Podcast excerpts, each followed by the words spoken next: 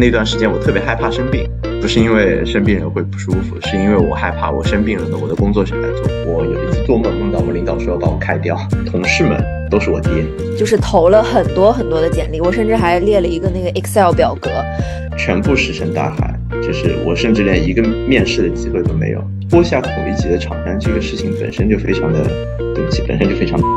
如果我把我的爱好当成是我的工作的话，那可能我的爱好就不是我的爱好。Hello，大家好，欢迎回到 B B 英国。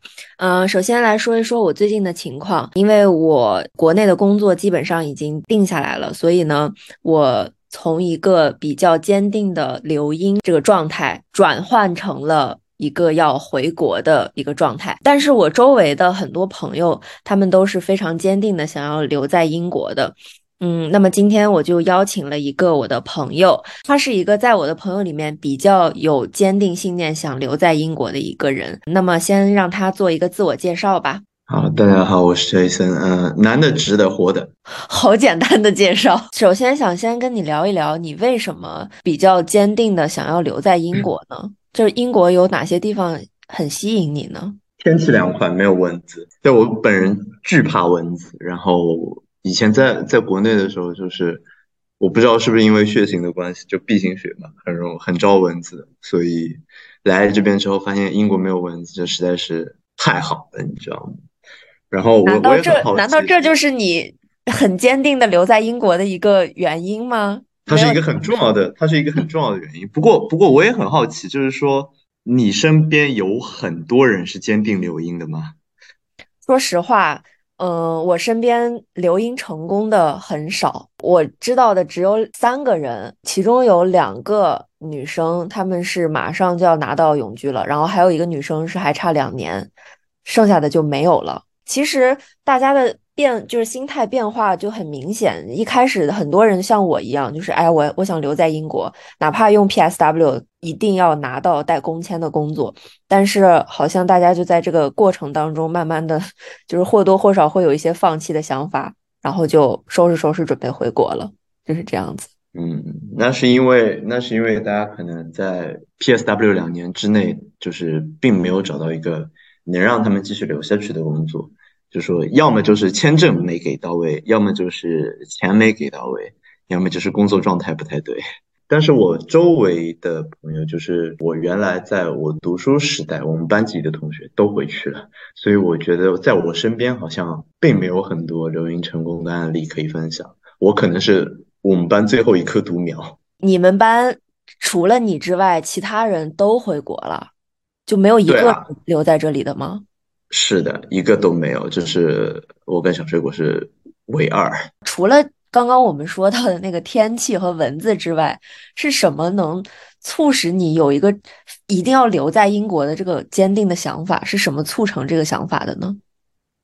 我觉得除了一些不能说的之外，我们挑能说的说啊，就是能说的就是我现在的工作，它起码是双休，就起码是你不需要额外的加班。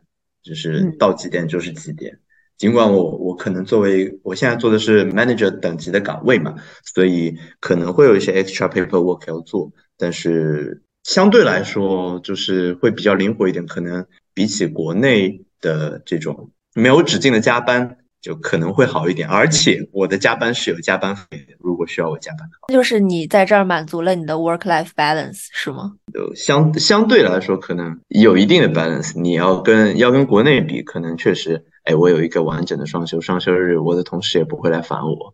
那因为你之前也跟我聊过，说你在来英国留学之前，呃，也也在国内工作过一段时间，对吧？嗯，工作了三年不到，就做一些。Social media 上的工作，就其实因为我做的是客户岗，所以你需要二十四小时的盯着你的手机。程度最严重的时候，就是我会比较焦虑。如果我五分钟没有看手机，我整个人会很紧张，就是生怕我漏掉了任何的消息。因为我本身还是。对工作还是比较认真负责的。那我在我在工作的时候，肯定不希望我是我是摸鱼的一个状态。我也希望我的工作被我的领导认可。那么我就希望我能把我的工作做好。那就意味着我对接的我对接的项目，我对接的客户，如果他们有任何需求要来找不到我，我肯定是会希望我能在第一时间回复到他们。就有一次比较离谱的那种情况，就是我电影看到一半，哎，有个事情会比较急，我需要立刻回家，我然后电影看到一半我就回家了。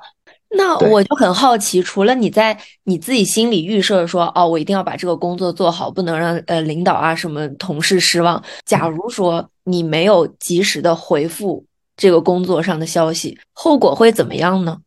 就是这个后果，就是比如说，因为因为你做客户岗，它会有一个时间节点，那我需要我需要去我的工作就是去不停的推进这个事情，让它顺利完成。那一旦有人来找我了。那么必然说明哪里会有问题，哪里出现了问题。那么我的工作就是要去解决这些问题，或让保证这个项目它能够顺畅的执行下去。或者说，比如说有一条微博要在几点几点发，那我前期要做哪些准备？那那如果哪一环出了岔子，那我就要去协从中协调，让它这个东西顺利的执行下去。可能会有一些突发状况非常急，那我可能就要放下我个人的事情去做。还有一个原因是因为我们当时。我们整个团队非常的小，就是大家在沟通上，其实你这个东西是你在做，那么也只有你在做。在日常沟通上来说，这个事情是我一直在跟进的。如果他们找不到我，直接去找我领导，我领导可能也一头雾水，他并不知道这个中间发生了什么，哪些工作上的协调，他也他甚至有的时候就不知道怎么来帮我。那所以这个事情还是到最后还是需要我自己来解决的，有且只有你一个人能干这个工作，是吗？对，有且只有我一个人，所以很多时候就会造成像看电影看到一半离开的这种情况发生。而且那段时间我特别害怕生病，不是因为生病人会不舒服，是因为我害怕我生病了呢，我的工作谁来做？会耽误，真的会有这样的焦虑。对对对，我是真的足以看出我是一个多么热爱工作的人，足以看出一个你是非常有责任心的人。对啊，就是所以在这样的情况下，你待久了，基本上没有个人时间了。第二就是你每天压力很大。我有一次做梦，梦到我领导说要把我开掉，which 其实不是的，我的领导非常喜欢我，这应该是可以说的。对，领导我很爱你的。就但是我有一天早上做噩梦醒过来，然后就是梦里就是说我的领导说要把我开掉，因为我做的不好。你的项目的执行上其实是比较紧张，时间也比较短。然后压力也会比较大，尽管你的同事都很支持你，但是你有的时候自己不自觉的就会产生那种心理上的负担，尤其是在现在的互联网，包括社交媒体这种快节奏的行业下面。那我就很好奇，你工作了三年左右，你的身体能承受得了吗？还好吧，可能因为我是男的，我不太生病。然后三年里面，我记得生了一次。病吧，就是不能去工作的那种，其他时候基本上也都熬过来了。每天我们工作是这样子，比如说我晚上加班到十点，我第二天可以迟一点起床。我们虽然有打卡，但是人事来找我说你为什么天天迟到的时候，我领导会帮我担着一点，所以我可以每天十点、十一点才到公司。所以这个打卡制度还是比较 flexible 的。呃，只对我吧，因为我是我应该是我们公司打卡最不积极的人。你很难你很难计算，就是比如说你一天。工作了十五六十十多个小时，你回家去休息，那你休息的这几个小时，嗯，总要总要让你休息吧？那你真的不可能连轴转。最最可怕的时候，我是我记得有一年的双十一，我是在公司睡的，就一年只有那么一天。对，其他时候不管几点也也会回家一次。家还家还好，离公司不是很远。哇，你的你当时的那个工作唯一的要求就是能回家睡觉吗？你的要求已经这么低了吗？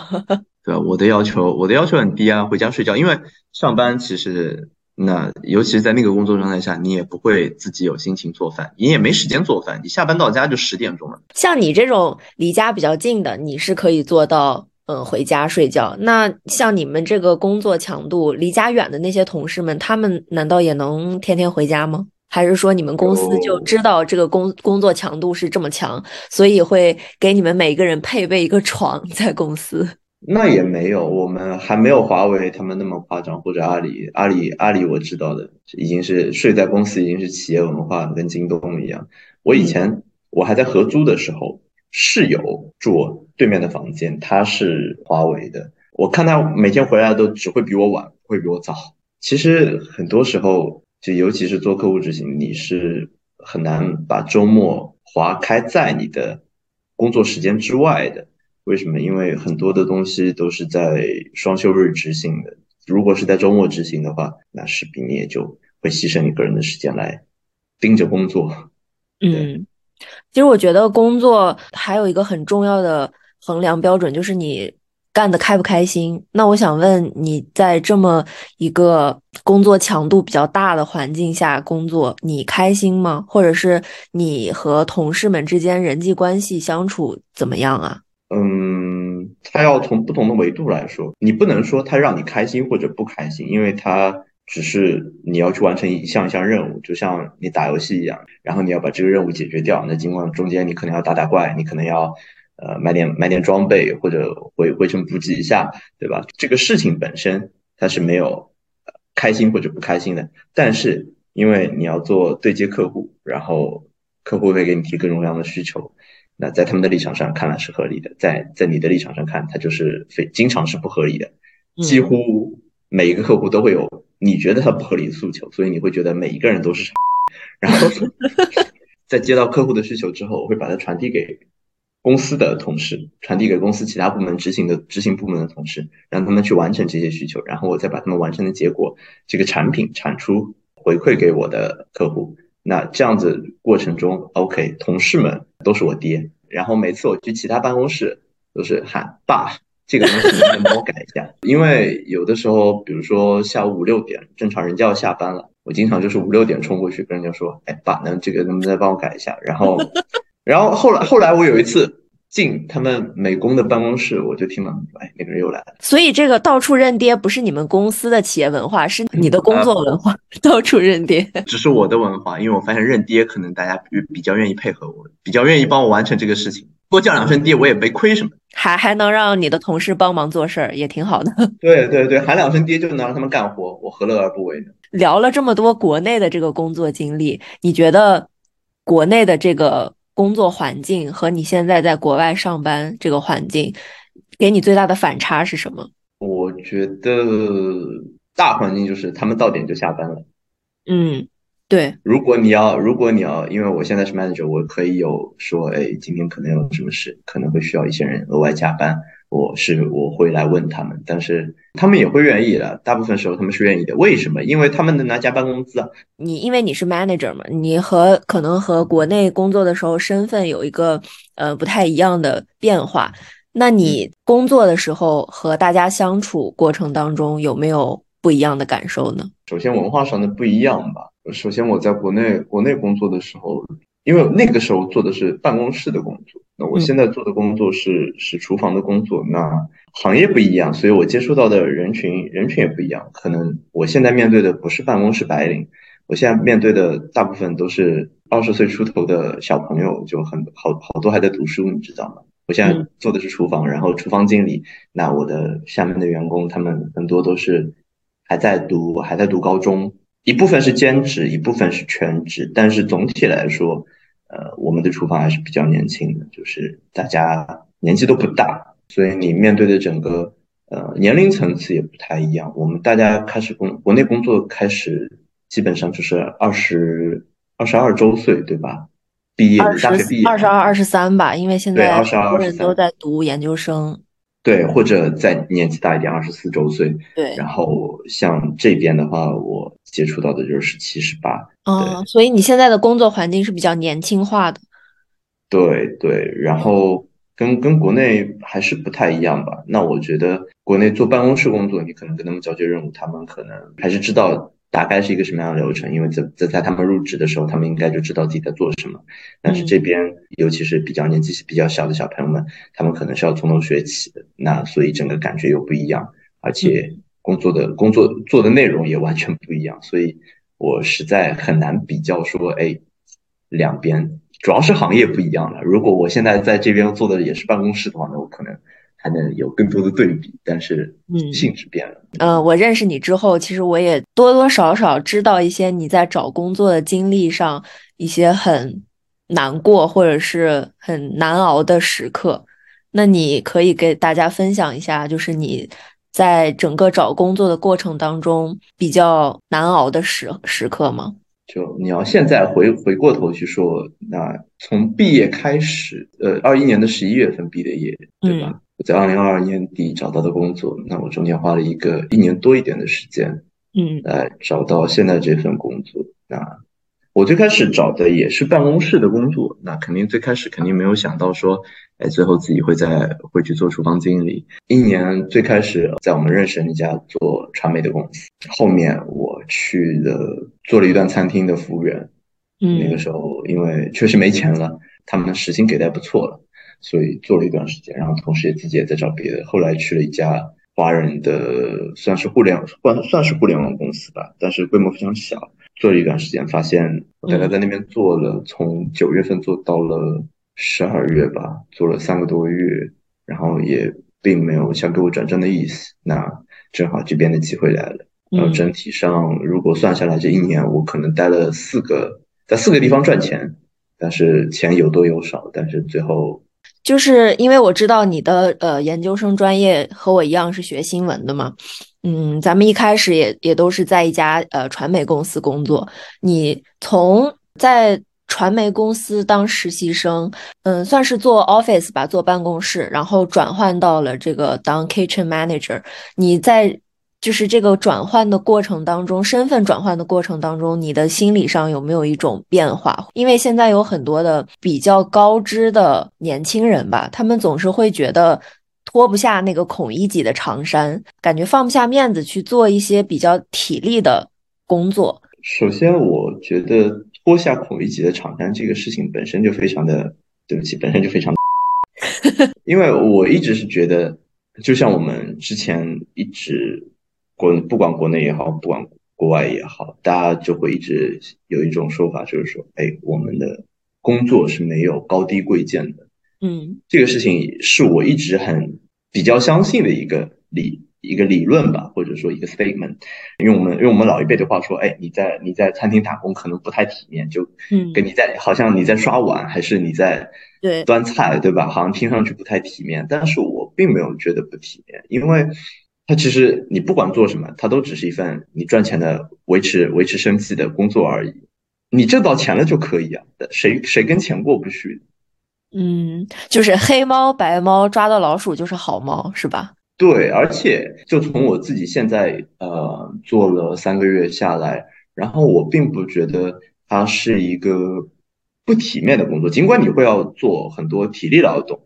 那在做体力劳动的时候，你也会你也会发现，哎，做体力劳动有体力劳动优势。首先，起码你每天都在锻炼。像我，比如说我一天八个小时的班，我八个小时都是站着的。我坐下来的时间可能不超过五分钟，或者五分钟都没有，我一直站着的，需要动，对吧？那可能做 office job 就坐办公室的话，可能你一天八个小时都是坐在电脑面前。对，那这样看我是不是更健康一点？然后第二个，如果把我的薪资和我在这边找看到的之前有投过简历的也好，参与过面试的也好，我们也一起实习过的那家公司也好，把他们做一个对比的话，我觉得还是我的工资更高哎。对吧？就是就是你你也知道，你也知道，懂的都懂。他的他的他的工资是多少？包括我对象小水小水果现在的工资也还是比我低，尽管他有他有绩效。那绩效我们不去说他，我们只说基基本工资。嗯，对，我的基础工资还是高他很多的。对，谁会跟钱过不去？然后第三个，然后还有第三个优点就是，你尽管厨房也是一个比较快节奏的，也是比较有压力的。这么一个工作环境，因为你要快速、准确、安全的给客人出餐，但是跟我之前的那个工作上面的紧张不太一样。他的压力给你的是暂时的，就是你在工作的时候可能会比较紧张，但是你离当你脚踏出这个餐厅的时候，你是完全没有压力的。嗯，对，你工你的工作结束了就是结束了，一天的工作结束了就是结束了。但是你如果在做在做办公室的内容的的时候，他不会因为你今天下班了回到家了，这个事情就消失了，他还在那里。嗯，尽尽管有的时候在英国这边加班可能相对于国内稍微少一点，但是我觉得就像你说的，坐办公室的话，他可能比如说写个稿子，然后突然之间主编要你改一个稿子，那你就呃呃立马赶紧改，因为这个稿子可能明天就要发出去，非常有时效性，就很紧张。是，确实是。包括这边做 social media，这边做新媒体，比如说我有认识一个在游戏行业做新媒体的，他就是有的时候他下班了，他也可能需要花个十几分钟、二十分钟，他去编辑一条他们的 Twitter 呀，编辑一条类似他们的微博 Reddit 呀，就是他们也会需要有这种 extra work 的时间。对，所以这个并不是说这个事情你在国内或者国外，这个事情就就能消失了的。嗯，这个我觉得是，嗯，但凡做 office 就是避免不了的。对对，只要你有工作，你可能都会有 extra work。对，这个很难避免。但是在对厨房来说，就我是觉得现在让我的感受最好的一点就是说，餐厅关门了，你的工作基本上就结束了。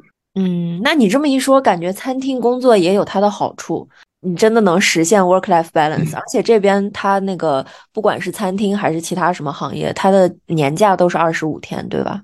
我觉得这个可能要具体看公司。我每周的休息时间是不固定的，我可能这周休的是周一和周二，下周休的可能是周三和周四。那这样子的话，我跟我对象的休息时间必然是有冲突的，就是我们永远不可能一起过一个双休日。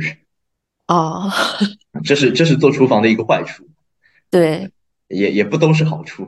那我们刚刚聊了那么多，嗯，也聊到了你之前研究生的时候学的是新闻，嗯，我想问问你，你有新闻理想吗？就这个问题可能比较傻，但是我还是挺好奇的，因为大部分学新闻的人都多多少少有一定的新闻理想，那你有吗？我配吗？那那我换一个问题，就是。你在做 kitchen manager 之前，你有没有一个特别想进入的行业，但是你很遗憾没有进去？我在找工作，最开始毕业的时候找工作，我也有试过投新闻行业的岗位，但是一方面是我比较蠢，我投的太晚了，我觉得就是在毕业之后开始投，这是一方面，我觉得自己准备做的不够。然后第二方面是说，后来我们才我才意识到，就是。我作为一个外国人，我天然的不带有优势。是的，对，很难很难去真正的进入到这边的新闻行业。对，我觉得是我的另一个劣势。第三，我语文不好。你语文不好，为什么会选择新闻呢？就是因为我知道我语文不好，所以我才想通过学新闻让我的语文稍微变好一点。which 这个事情没有，并没有最后并没有完全的发生。在一部分方面吧，就是达到了我的预期，但是一部分方面我也偏离的轨道，就是因为因为也也跟疫情有关系了，可能。嗯，和疫情有什么样的关系呢？上课的环境，上课的环境整一个改变了。原来我们的我们专业有一个跟 BBC 合作的一个项目，嗯，那么因为疫情啊，所有的就是线下的这种能实地去他们单位。实习的这种项目都被取消了嘛，所以这个事情并没有能实现，对，还蛮遗憾的，对吧？不然想想去去 BBC 能能够如果去 BBC 实习一下，我觉得还是比较应应该是比较难忘的一个经历，对，是的，对啊。然后后面我就是新闻行业投身无望之后，我转向的下一个目标是我之前工作的行业，这个事情说出来就让我有点生气了。我给所有，我给所有我们我之前工作的行业的，在这边的公司投过简历，全部石沉大海，就是我甚至连一个面试的机会都没有。足可想见，最近英国的这个找工作的是有多困难。嗯，这个事情是还让我蛮气馁的。就是首先我在英我在国内工作两年半，这个行业我也算是一个比较有经验的从业者了。那我在这边居然连面试的机会都得不到，也不是说人脉拓展的不够吧，是完全没有人脉，而且也完全没有机会去 social 到。因为疫情的一年，大家怎么 social？除了听的，对吧？对吧？没错。所以，对，所以你也很难去 social 到这方面相关的行业里的人，然后你也没有办法。你自己再说了，你作为一个外国人，就是确实有一点点像无头苍蝇一样在在试，但是。如果说我在这样一个行业，就是我自己已经很熟悉，而且我觉得我有一定的优势的行业，我投简历我都没有结果的话，那我再去投其他的行业，我会觉我让我更加的没有信心去面对其他行业。我觉得确实是因为，就是我在英国这一年内工作呀，或者是找工作的这个经历，让我感觉 networking 其实在哪个国家都很重要，不止不仅仅只是中国，它靠人际关系，其实英国这边西方国家它也很看 networking，看你的人脉，所以我觉得这个还是一个挺现实的事情的。你在国内。有了两年工作经验，然后你在这边再继续投，你都没有得到面试的机会。你一说完这个，说实话，我我心态平衡了不少，因为我本科毕业之后，我直接来这儿读的研究生，然后就开始找工作。嗯，然后我也是寥寥无几，就是投了很多很多的简历，我甚至还列了一个那个 Excel 表格，但是大部分的，你能说百分之。八十到九十吧，都石沉大海。其实我当时也很气馁，但是你这么一说，我感觉好像确实就这个形式它就是这样子，所以我现在心态平衡了不少。嗯，然后我可以跟你分享一个数据，哪一年我不记得了具体是，但是他说呃四大吧，还是就是 consult consultant 的那个行业，每一年他会新招八百个名额，那一年只有两个中国人留下来了。天呐，八百分之二，八百个岗位，对，然后是两个中国人留下来的，那或者说拿到工签，所以我觉得这个事情，这样八百八百分之二，四百分之一的，你得比别人优秀多少？对，就作为一个作为一个普通人，对吧？我我很我很清清楚的知道，我我不是这样子的，我不是那四百分之一，我肯定做不了那四百分之一。然后我后面又又认识一个。小朋友，然后他只有二十岁出头嘛，非常年轻。嗯，他是，他也进入了咨询行业。他是在高中毕业之后就进入了这家公司。他跟我们的社招又是不一样的。他是英国独有的学徒制，他是 A level 之后他就进去做这个公司的学徒。然后呢，他的起薪会比较低，他的起薪是两万两万左右吧，可能两万不到。但是他在两年之后。他的工资才会慢慢达到一个正常的水平。哦，那就相当于他其实牺牲了他本科的时间，然后去四大做学徒，然后拿一个比较低。他我不知道他是不是四大，但是他是在这个行业里面做学徒。对的，我觉得这样子的一个路径，其实应该问也是非常合理的。对，因为你即使去读了三年本科，你可能出来，你一没有太有经验，二没有太有人脉。对，是是这样，没错。其实我觉得英国这边工作挺看经验的，就是你你学历再好，你也不如工作一两年，就是本地工作一两年，可能拿到 offer 的概率大。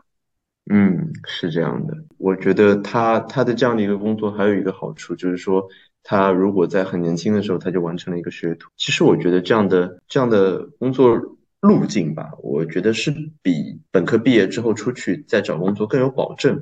我觉得本科出去之后的一个优势就是，你可能知道，哎，那个时候你可能更知道你自己比较喜欢做什么，或者你比较清楚的了解你想要做什么，因为你年纪比之前更大了。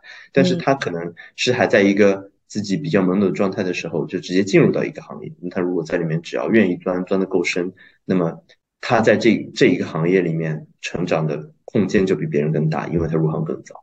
嗯，但是我觉得这个也得看，因为你看，像我，我为什么本科一毕业我就选择来英国上研究生？我原因很简单，我不是因为爱学习，我就是因为不想找工作，我就想逃避现实，所以我就来这儿读研究生。但是，嗯，读完一年之后，我还得再面对这个现实，我还得再找工作。那这个时候我就发现，那我的年龄就比同一届的学生其实就。大了一岁，那其实我的优势就更少了一点。像你刚刚讲的那个例子，他高中一毕业他就进去了，哪怕他不喜欢这个专，呃，他不喜欢这个行业，他其实出来之后两年三年，他也还很年轻，而且他还有了工作经验，他其实手上的筹码是比我们这种读了很多年书然后再出来多很多的。而且他出来之后他还年轻。还还有试错的机会，但是我感觉我像我现在这个年龄，我试错的机会好像很少了。嗯，那你有没有觉得，就是说你在读完研究生这一年之后，和比起你在本科刚毕业准备出来之前，你觉得你对自己的人生路径的规划有没有什么变化，或者说你的心态上有什么变化吗？嗯，我的路径其实没有太大的变化，但是我的心态变化了很多。因为我的路径，说实话，我为什么选择新闻，就是我有一一些新闻理想想要实现。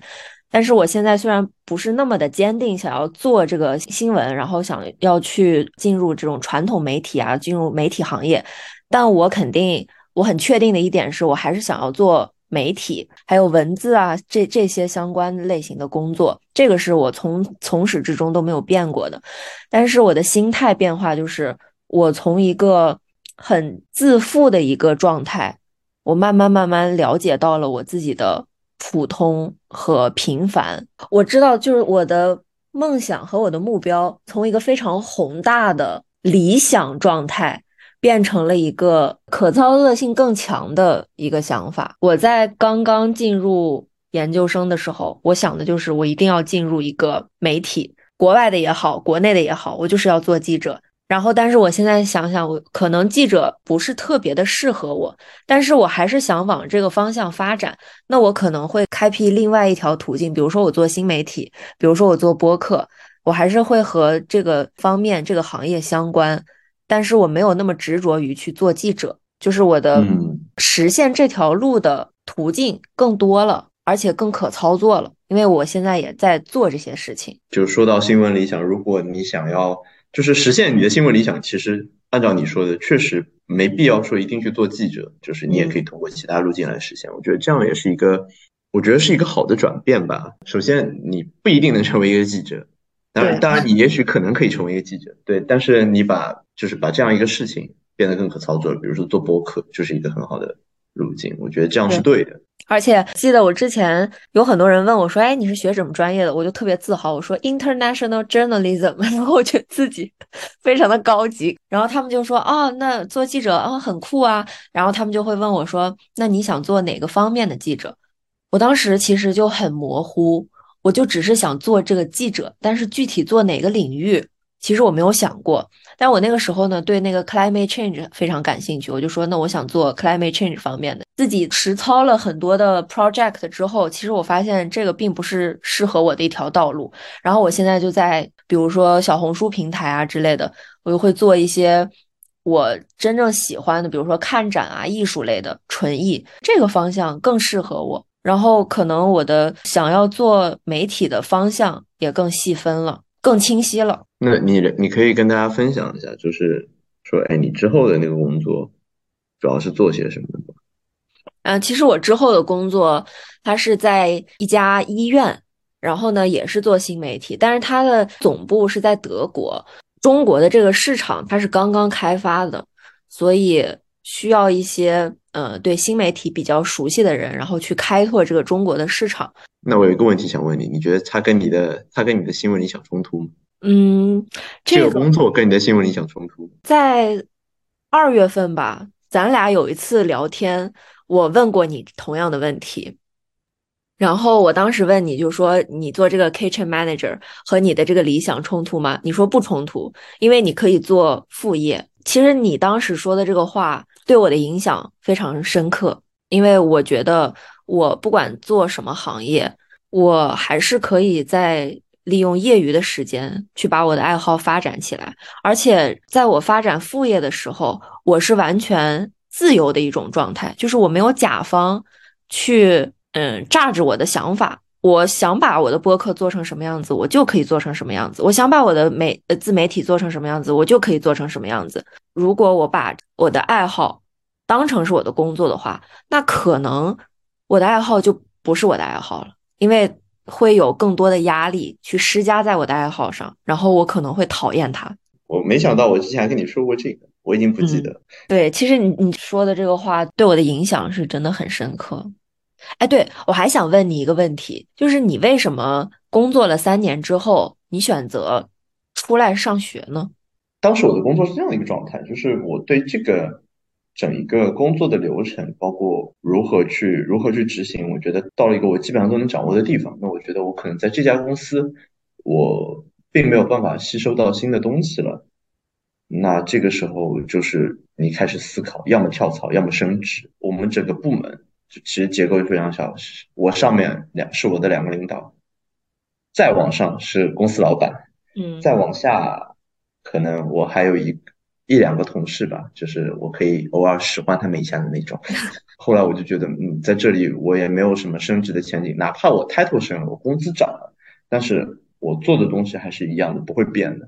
嗯，你的能力得不到提升，对吧？对，还有一个原因是因为我家里人一直说你需要继续在读书，你的本科学历不够，是我家里人一直在迫使我，而且我的整一个申请的流程速度也很快。我是从八月份决定要读开始读书的，然后第二年一月份我就在这边读预科。哦，那你效率好高啊！对，因为我跨专业了嘛，所以我得。我原来本科学的是工科，所以我为了如果要读新闻的话，我就得读预科。嗯，那你在嗯来英国之前和你来到英国之后，就是你想象当中的英国生活和现实当中的英国生活有没有什么差距啊？我觉得新冠之后，大家的生活方式全都不一样，就是你你也从来不会想象到说，哎，有一天大家都会在居家办公嘛，就这个事情是。不管你在国内也好，国外也好，也都都不会想象到的。那你之前有想过，就是要坚定的留在英国吗？毕业了之后，一开始是没有做这个计划的，但是在疫情之后，我比我还是比较坚定的愿意留下来，因为在英国可能某种程度上会有更大的自由吧。那我就很好奇，你是一个非常坚定的留英者吗？还是说你之后也有过要回国的打算呢？因为我前几天和小水果聊天的时候，他跟我说他还挺想回国的。对他可能就属于比较比较纠结，对国内也对他也有一定的吸引力，国外的生活对他也有一定的吸引力。我觉得我不能算是一个坚定的留英者吧。我觉得只要不让我回家，只要不让我天天跟爸妈生活在一起，我觉得哪儿都挺好。那你之后打算回国吗？短期内，我觉得现在这个工作我也自己也比较满意。所以我可能还是比较愿意在这边继续工作下去，也就这个水平，你还能你还能指望在英国挣到多少钱吗？那也没有，我就觉得跟你一样，我觉得是需要认清现实是吗？对，首先需要认清自己是一个普通人，没有特别大的能力。我是一个非常不求上进的人，从小就想躺平。对，那我觉得其实英国挺适合你的，因为这个国家我感觉就是躺平的一个国家。对，大家都在躺平。大家在国内都躺平了，为什么我在国外了还不能躺平？对不对？嗯，国内还是相对比较卷，但是国外就是尤其是英国，它这个整个环境，我真的觉得就是平 躺平了。回去好好工作，努力挣钱，挣到钱之后包养我跟小水果。任重而道远。我任重而道远。我只要养活得起自己，下一步目标就是包养你们俩。对对，我们已经躺平了，但是你回去了，你不能躺平，你给我卷。我回去我就得卷了，是的。对，所以今天的节目就聊到这里。呃，那么感谢 Jason 对我的节目的大力支持和参与。嗯，那就我们下期再见吧，拜拜。拜拜。